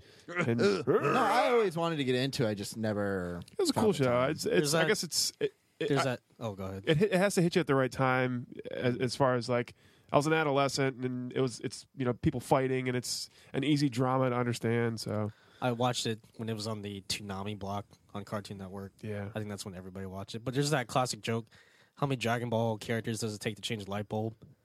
It only takes one, but it takes ten episodes. 10 to episodes Do to do it yeah nice. I, that used to piss me off it's like "We- we've done nothing this episode like there's nothing the plot's moved zero it. Yeah, it's all exposition or not even exposition it's just them kind of like Sounds like some they're just doppelganger like heard standing us. around a Just little bit hanging yeah. out, yeah. just hanging out Pretty much. Uh, Robert, what's your number two? My number two, uh, I'll give you a hint. What do you think of when you say martini shaken, not stirred? ooh I think of uh, Vegeta. Derby Lane and the uh, fine cocktails that they have available Cocktail waitresses named Vegeta. Vegeta yeah I think it's just vagina, Robert. Same thing. yeah vagina is actually what it is Vagina. I think of waitresses. Chewbacca. Chewbacca. wait- Harry cocktail. Super Scion waitresses. Um, no, James Bond. Uh, I'm going with James Bond, basically because James Bond's my favorite film franchise, and uh, it's kind of weird. Like, as an anti-hero, you can argue that with some of the movies because there's some movies where he is just like a hero, Like a straight hero. he's a yeah. straight hero. Especially like Roger Moore era, he's very like almost comical. superhero-ish. Yeah. Yeah. like he can't get hurt. Like he's just gonna He's just do jumping over everything good. alligators. and he's always saving the day and all that kind Parasailing of and- stuff. Yeah. And uh but especially with the newer entries or even the Sean Connery era, like he's he's a lot darker. Yes. Considerably. kind of a bastard and and in the the novels which i've read a lot of the anne fleming novels he's he's not like this handsome guy like the movies make him out to be, and that's why a lot of people think Timothy Dalton is the best incarnation of James Bond because he's not really handsome. He actually has a scar on his face Right. throughout the novels. Scarface? And he's Scarface. he's the original Scarface. and Dalton was kind of a mu- he was a, he was a fucking he was a motherfucker in, in his two uh, in his two movies. his he's two not movies, yeah. he's not like the best. Yeah, eh, but you can even go Daniel Craig era and like I and I think the best the best way to look at it as him being an antihero is in Skyfall when he lets that girl get shot. I was gonna say, I thought that Skyfall was was, the hardest. Like that when I saw that scene, I was like, gee, like they really went dark with the whole James Bond thing. Is he lets that one girl get shot by Silva, th- which was Javier Bardem, and he does that so then Javier Bardem doesn't have a bullet to fire at him, and he kind of then is able to like shoot the other bad guys and then capture Bardem. So like it makes sense, but it's also like he let this girl die, which is something that wouldn't have happened in like the Roger Moore era unless it was she was a bad girl. And She Right. wasn't really bad. She was just like it's like it was some sort of cue device. Oh, where- Sean Connery would Right. have let her die. Sean Connery Oh, yeah. might have let her die. And then yeah, fucked but not her dead Roger body. Moore. Wait, which movie was it where like yeah. he was making out with a chick, then out of the corner of his eye he sees like a, a gunman, then he just uses the girl as a shield? Yeah, that was Goldfinger. nice. Yeah, he uses the girl, but she set him up, so she was an asshole.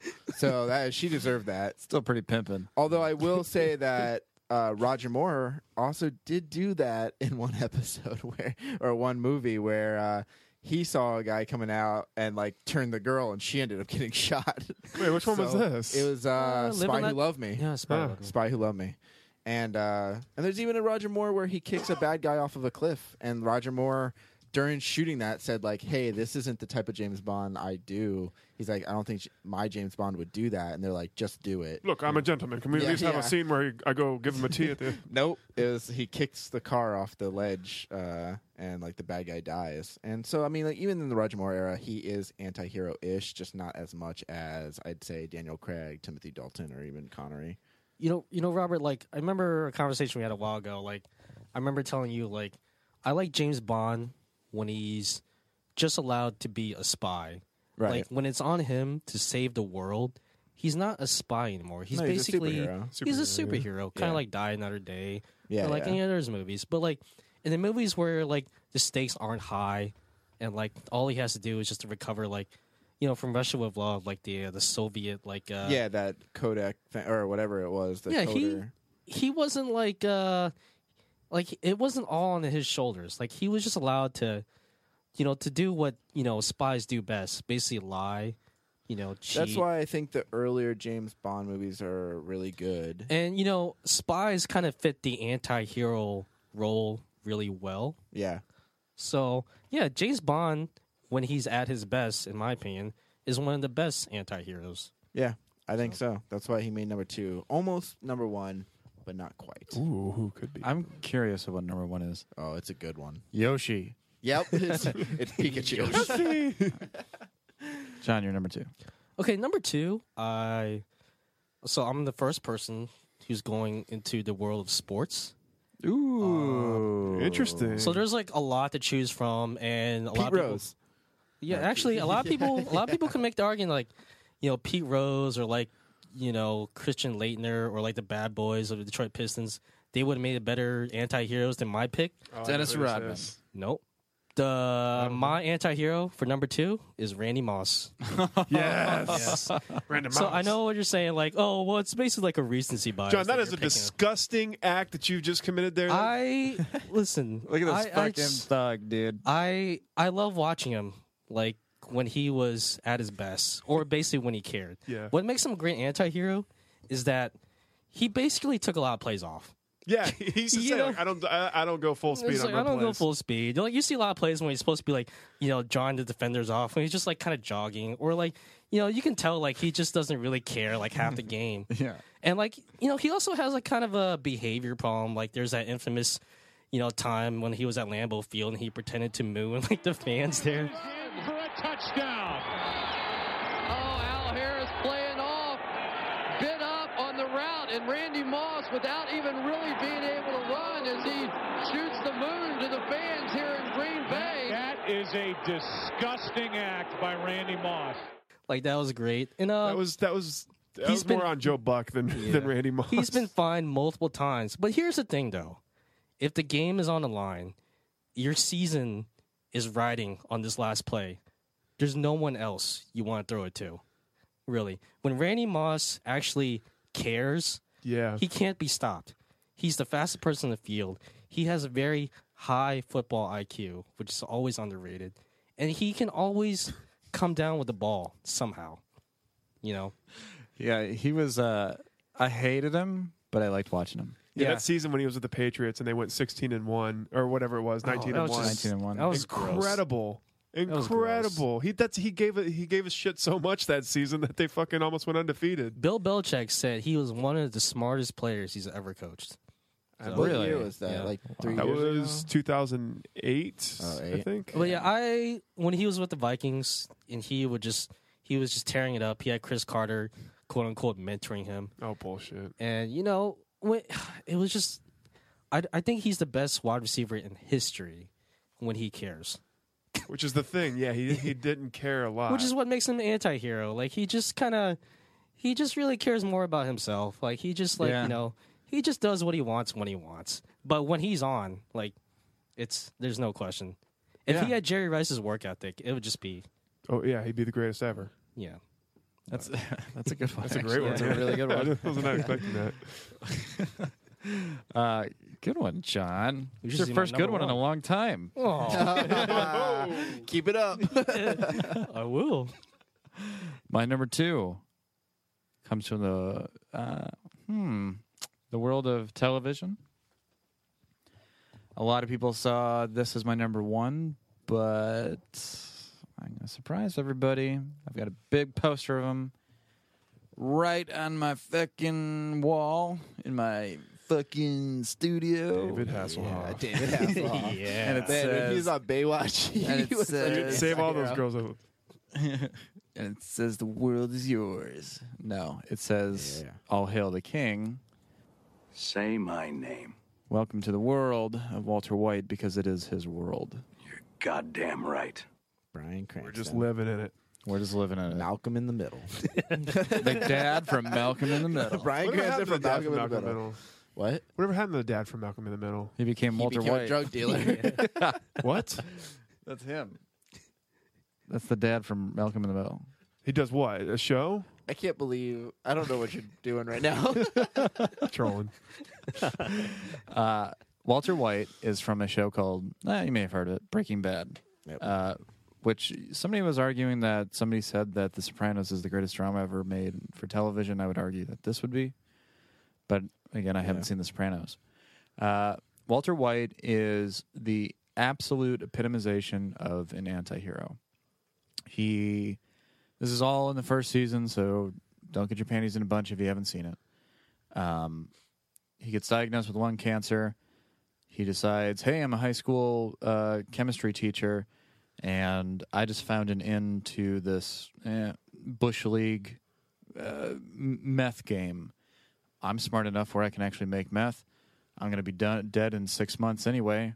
So let's just start making meth as fast and as much as possible, sell it, and then when I die, I can leave my family uh, covered all the funeral costs. They'll be set for, you know, not life, but they'll be set enough to like where they have enough time to get back on their feet. And he just keeps on making it, making it, making it, and he makes all this money, and then all of a sudden, boom, he goes into remission. So now what does he do? Now he's stuck. Uh, so then, you know, he basically tries to get out of the game. He can't. So he gets further and further and further into this underworld. Uh, and then he decides, you know what? Fuck this. I'm gonna, I'm not going to be a part of the underworld. I'm going to run it. Yeah. And he starts essentially uh, calling the shots.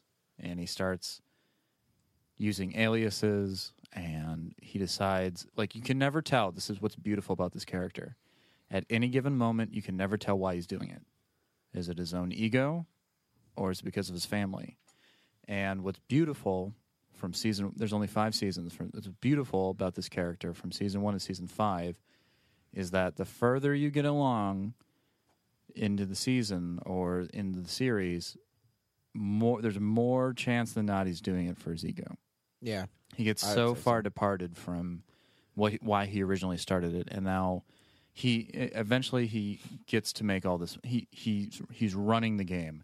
He's taking every he's taken everybody out who used to run the game. He has millions upon millions upon millions of dollars. Him and his partner both each.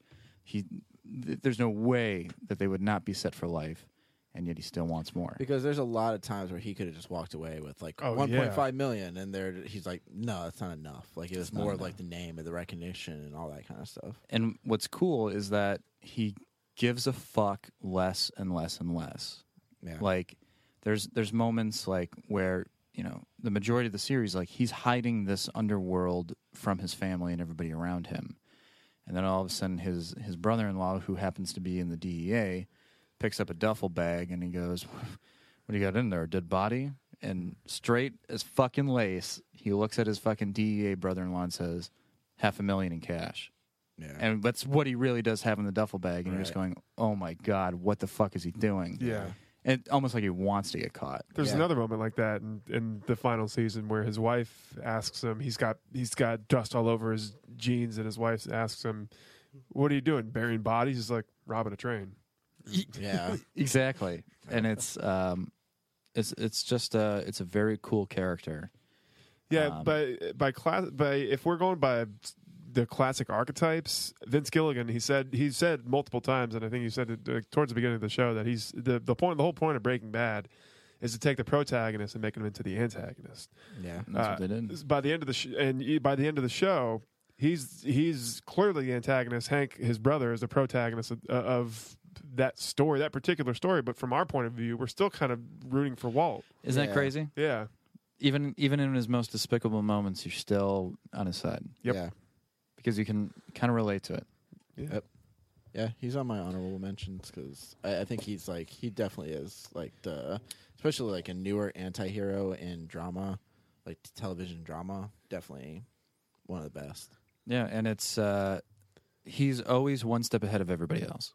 Yeah. and you and he and he leads you to believe that he's not. Yeah. he he's the smartest character in the entire series. He's got them brains. What about Walt Jr.? Walt Jr. is the real mastermind here. Yeah, behind stop messing around, dads. Dad, stop messing around. You guys joke, but he was my favorite character. He's good. Really? Ca- call me Flynn. Yeah. Now on. Hold on, we got there's some good ones out there. Stop messing around. Jesse, we have to cook Walt Junior breakfast. Yeah. there's so many breakfast scenes in that fucking. that's true. There was a lot. Anyway, he made the happy face pancakes. What a fag! wakes up in a new Bugatti. No No, breakfast. breakfast. he loved his breakfast. you loved it, man. I like breakfast too. Yeah, it's my favorite meal. Uh, Maybach music. So what could be my number one? What could be my Uh, number one? Oh, interesting. It's the time. Well, before we get to my number one, let's get to Kyle's number one. Let's do that. Can, can we guess it? Can we guess it? Pause. You're not gonna guess it. All right. Probably All right. not, nah. Try. G- g- give it a shot. Is it from TV, movies, or video games? Literature. Oh, literature. What's one of Kyle's favorite? Great And- Gatsby. and Gatsby. movies. Gatsby. There's a, well, that's your, there, that is a uh, a piece of literature that was turned into a movie, but no, that is not who it is. Uh, I'm talking about a, uh more contemporary novel uh, and more contemporary movies. Uh, this is a uh, a character who you assume the entire time has bad intentions, and in fact, up until the very end, it seems that this guy is uh, is the bad guy, and he's done something terrible. Uh, and it's not until the final pages of the book that you realize that he has actually uh, the entire time been working with Harry Potter, and I'm talking about Severus Snape. Oh, uh, snap. is my number one anti-hero. The entire book, the entire series of books, you assume that he's he's the bad guy. And in fact, in the first book, he seems like the clear bad guy, and he's always out to get Harry Potter. And there's always sort of these uh, uh, you know, inklings into the fact that he's. Uh, you never quite know whose side he's on until the end of Half Blood Prince, where spoiler alert, he kills Dumbledore, kills him in cold blood right in front of Harry Potter, and you're like, oh, well, that's it. He's the, he's been a bad guy this whole time. It's finally been revealed. He's actually a Death Eater, and his allegiances lie with Voldemort. Not the case, because you find out towards the end of the book that he's had this unrequited love with Lily Potter, his mother, uh, and is uh, has always been in love with her since uh, they were in grade school, uh, and uh, they he has this line at the end of the movie where Dumbledore asks him, he's he's he's and it's in the movie. I don't know. I can't remember if it's in the book, but. Uh, Snape, played by Alan Rickman, says you're raising him at like R.I.P. Rickman. he says you're you're raising him like a lamb to slaughter, uh, and Dumbledore says, "Do you, do you really care this much about the boy? You never knew that you really had these feelings towards him." And he summons his Patronus, which if you don't, if you're not familiar with uh, what a Patronus is, it's basically uh, it's basically an animal that's sort of close to you. And his happens to be the same as Harry Potter's mother, Lily, which Dumbledore realizes that he's still in love with Lily Potter, and he says, After all this time.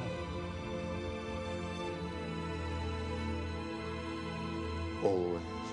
So that was the one thing that J.K. Rowling that came out after Alan Rickman's death. They said that that's the one thing that she told him, and it's I don't know. It's the the way that it was crafted and, and, and brought up through the story. It was very clever and uh, it's a good moment, great moment when you when it all when all the pieces finally click into place and you realize that Snape's been working for the good guys the whole time. And Spoiler alert! Spoiler Jesus alert. I know. Christ! I, re- I read the first book and I haven't seen any of the movies. I was gonna read those. Had some really nerdy picks this one, but whatever. It's okay. Were you inspired though? That's that's uh, Yeah. Yeah. Robert. All right. Numero uno. My number one.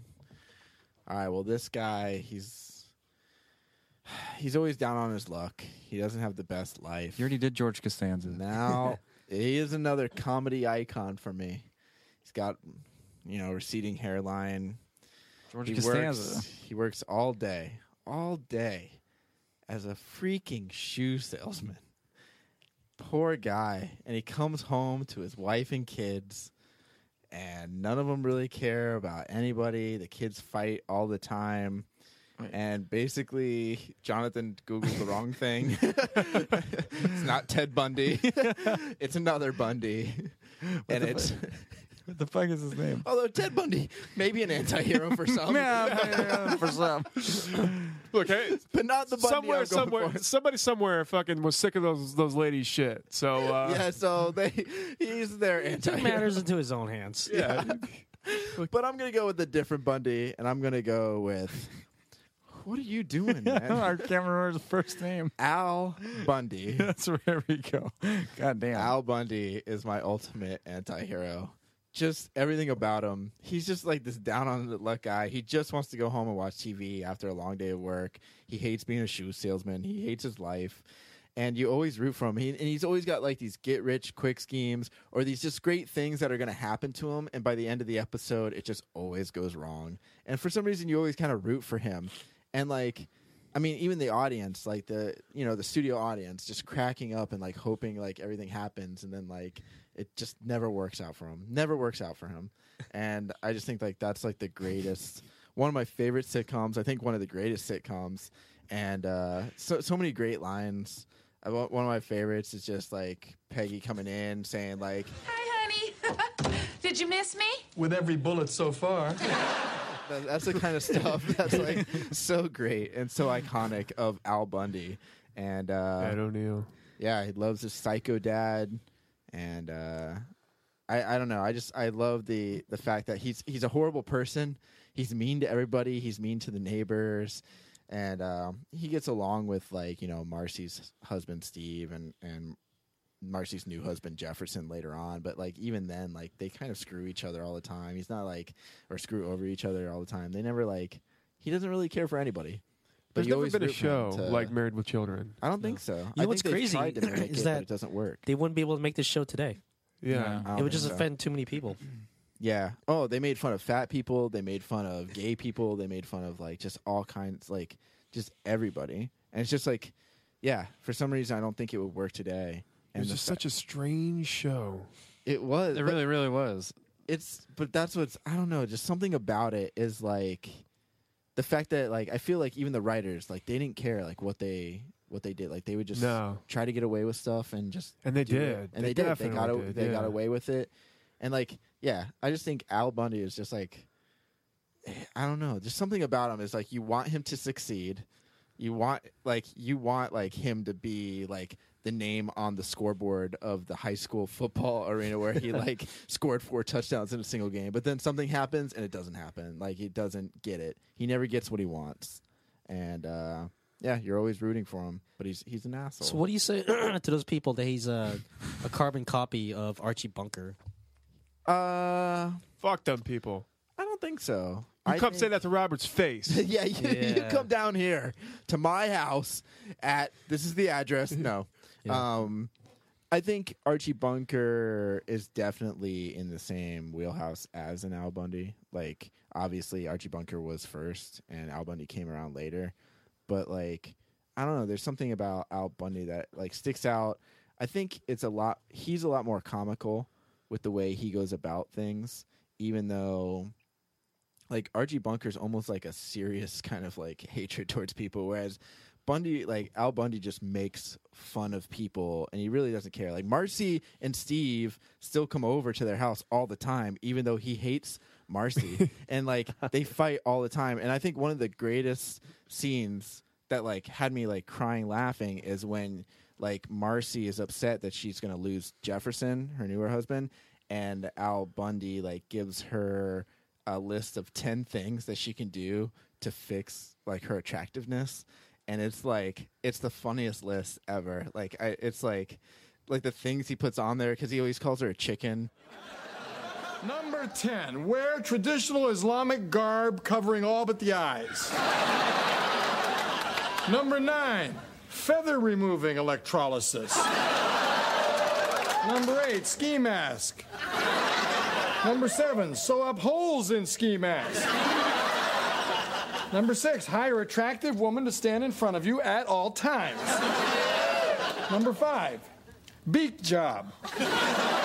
Number four, put paper bag over ski mask. Number three, shave head, tattoo Cindy Crawford's face on back of head. Learn to walk backwards.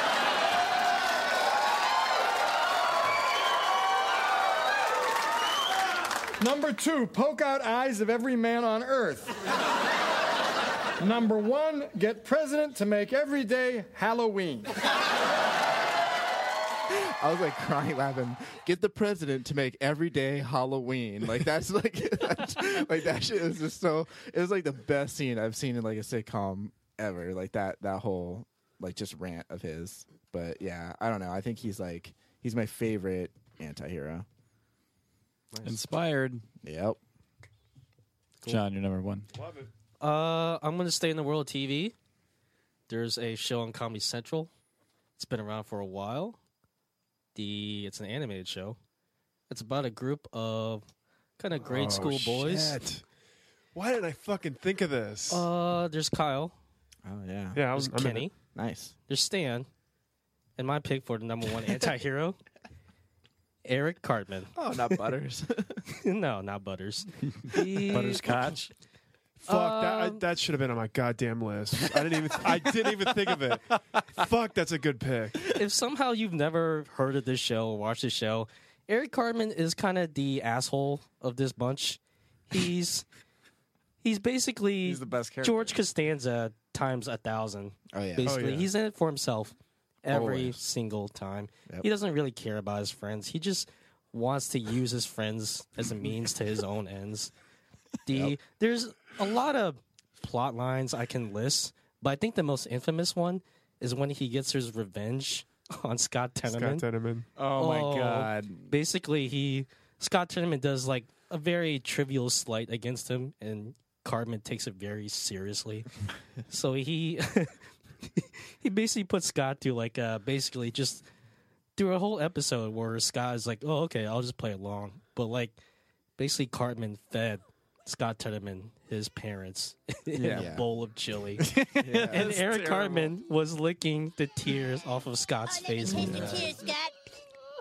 Mm, your tears are so yummy and sweet. Dude, I think it might be best for us to never piss Cartman off again. Good call. Oh, the tears of unfathomable sadness. Mm, yummy. This is really dark, Yeah. but It's I'm super- really glad he did it. It's amazing. Fuck, this what a great one. I love. I always, my favorite one of it's like more recent. It's where he, where Kyle sees all these commercials for crack babies on TV, and it's like the the to the uh, Sarah McLaughlin music, and he's like, God damn it, what what is this? So he goes to volunteer at the hospital, sees Cartman there. and He's like, what is Cartman doing here? Follows Cartman back and finds out that Cartman's running the whole racket to do crack baby basketball so he can profit off of video games and build universities. And it's like this whole, it's sort of this whole uh, uh, commentary on the NCAA system.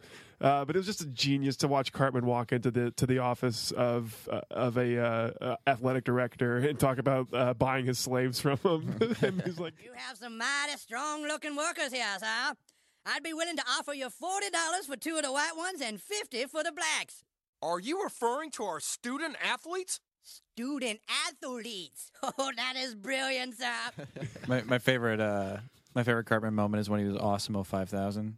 That's what, I was, that's what I was gonna say that one because he like he's just like damn it like he has to keep being the awesome O five thousand. He's a little hungry. He's eating toothpaste. Like yeah, yeah he just, just to play a just big wants to prank. keep doing it. Yeah, just to play a big prank on Butters. Like he's like starves himself and lives in a cardboard box Yep. that makes him look like but a then robot. the fucking government like like finds him and so- like so they can like operate him. They don't realize it's a kid in a box. yeah, yeah, yeah. He ah, uh, that's very the good. collateral damage around Carbon, just the amount of people that have died in like his schemes. Oh yeah, is great. Oh man, yeah, what a great pick. Yeah, yeah, it was a perfect pick. That's great. Uh, does anybody care to take my? I guess um, my number one. It's from comic books. I really thought it was Walter White, but oh, comic books. Yeah. You may not get it. It's uh, Oh, Uh, Captain America. It has a huge nostalgic uh, factor for me. Venom. There you go. Got it. Venom. Venom. Venom's just a villain. No, he's not. Uh. He's an anti-hero. He's I a don't- straight up anti-hero. Straight up. Straight up nap tail meat. He's the lethal Me protector. forever. He's the lethal protector. Lethal. Uh, he's uh, taken many forms, uh, but we'll go with the classic form of Venom. Uh, back in 1982, for uh, Marvel's 300th episode or 300th if- issue of the Amazing Spider-Man, he introduced uh, Eddie Brock into the story, which was a, another photographer at the Daily Bugle.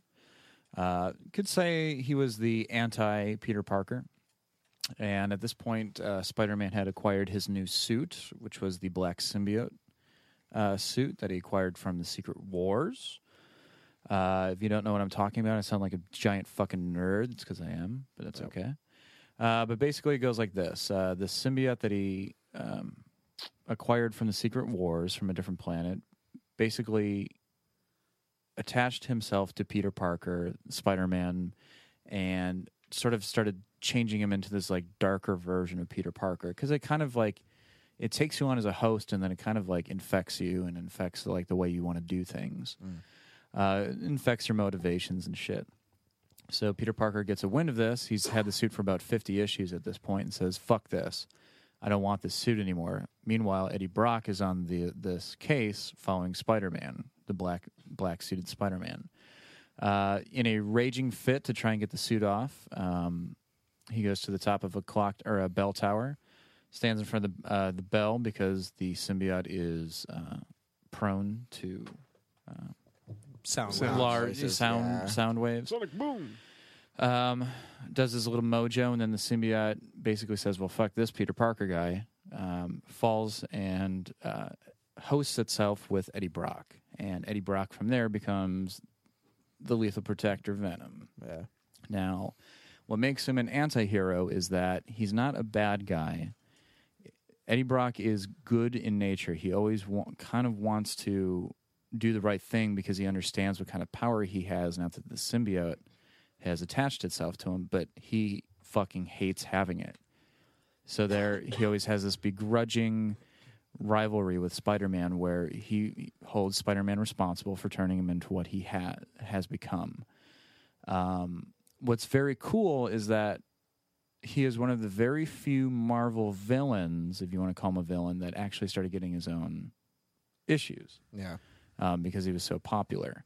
Um, what was very cool about this story was that even though Spider-Man and Venom were very, very much at, and at each other's throats, there was one one event in the Marvel history that brought the two together to fight side by side to fight a greater power, and that was Maximum Carnage. Yeah. So that's very cool, uh, you know, to see two rivals fight each other. But what I but I really like about this guy is that he's super super dark. Um, he's always fighting for uh, the g- greater good, but he'll take really drastic measures to do it. Kind of like he's like a he's like an alien version of the Predator, or uh, not Predator, uh, the Punisher. Yeah. Like he'll have no qualms about basically decapitating somebody using just his jaw, like basically biting his head off. Yeah. I don't know. It's just it has a very nostalgic. I read it as a kid. I I've always- remember. Oh, sorry, go ahead. I just uh, I've always attached myself to this character specifically, and uh, it's cool that he's he's gotten a few resurgences now in, in like 2013 and 2014, and Mhm. it just it keeps getting better. So I remember back in the '90s. That was when he was kind of hit like his peak. Yeah. his popularity. Like there were, like you said, Venom issues everywhere. Like he had like, his own action figures, probably more so than Spider Man. Yeah. and it was just like something about this character. I remember Todd McFarlane. Venom was kind of one of his claims to fame because like I think he was one of the people who helped kind of design the Venom character. mm-hmm. And there was I something mean, like- he- it's straight out of you know uh, H.R. Geiger. Yeah, poster. there's, there's something very appealing about having your dark side physically manifest as like this awesome looking suit with like really scary looking fangs. And like to any like young oh not just any young person, just like any guy, like that's just like there's something very appealing about that. Yeah, it's. I mean, Eddie Brock by himself. Uh, you know, he was a convicted felon, but he wasn't like a bad dude. I mean, he he he embodied good, but what brought the evil out in him was the suit, and it wasn't like it was up to him, Eddie Brock, as half of this character to try and hold that at bay as much as possible, while still trying to manifest the strength and the powers that the suit gave him. He he was a very very troubled, very troubled character, especially now that. Um, like uh, Rickman has taken over the writing for Venom, um, and uh, it's not Eddie Brock anymore, but it's now Flash Thompson, uh, who is this agent Venom, and he's got very dark alcoholic tendencies, and and like it's just it's super fucking dark, and like sexually abused as a kid, and like Oh, yeah. like he's Ooh, trying to like I'm into keep all of those emotions at bay, but the suit like wants to bring it out in him, and sometimes the suit wins and completely takes control over him, and he can't control it anymore. Yeah. Until like i i it's it's very i- it's a very cool character. I- I- A lot of struggle. Were you happy with Topher Grace portraying him in Spartan? What do you think? I I'm thought he was surprised. perfect. I am so Yeah. surprised that they haven't done this character justice in a movie yet. Uh, And and, and how the fuck have they not done a Carnage? Yeah. Yeah. Too much blood. Too dark. Too dark. Probably. Gotta be They've done hard R Carnage for that. video games. You know Yeah. that? Yeah, they have. So I have Maximum Carnage for Sega at my house. If you want to come over, play it. really? I didn't think Yeah. Topher Grace did a bad job. It's just uh, it- uh, The movie in general The just movie in wasn't general is great. bad. Plus the the crying. I don't think he needed a crying scene This like is- everybody No. else. This everybody is- had their own. Crying Everybody scene. had a crying scene. This is what Eddie Brock is supposed to be. yeah. Yeah. Eh, He looks like a Topher Grace. yeah, I could totally see Eric Foreman. yeah, yeah, Where, where's? He's about right. Come on, where are you? Yeah, here you go. Here's a good one. Topher Grace. That's not Topher Grace. okay, well, if you Hanging have to pick, out. uh, yeah, if you have to pick at that '70s show character, you're gonna pick. Topher Grace. I'd pick Mila Foreman. Kunis. Yeah. She'd make a great Venom. Yeah, let's see her get rid of that symbiote. Yeah. She Venom. Oh she yeah. Venom. Uh, are you? Are any of you fans of old Spider-Man? Like, do you know who Gwen Stacy is? Oh yeah. Yeah, I used to. I, I read a lot of the earlier issues of Spider-Man, like the Amazing Adventures of Spider-Man. Yeah. Nice. All right. At some point, Yeah, somebody uh, turned her into Boobies. Gwen Stacy Venom. Gwen Stacy Venom. She's pretty hot. That was when she got married to Venom. She became Mrs. Venom. She didn't become Mrs. Venom. Gwen Stacy Venom. Gwen Stacy Venom. No, she becomes Mrs. Dead. Yeah. Oh. sorry. Oh, snap that neck, baby. Boom. Shit, shit. No, that's a pretty good pick, actually. He's Yeah. probably more of an anti-hero than Punisher is. You think so? I think I think Punisher is a It's really close. a really good one. Yeah. Yeah, I don't know. I don't I don't know who It's close, but I, you know, Venom might be more of an anti-hero why do you say that?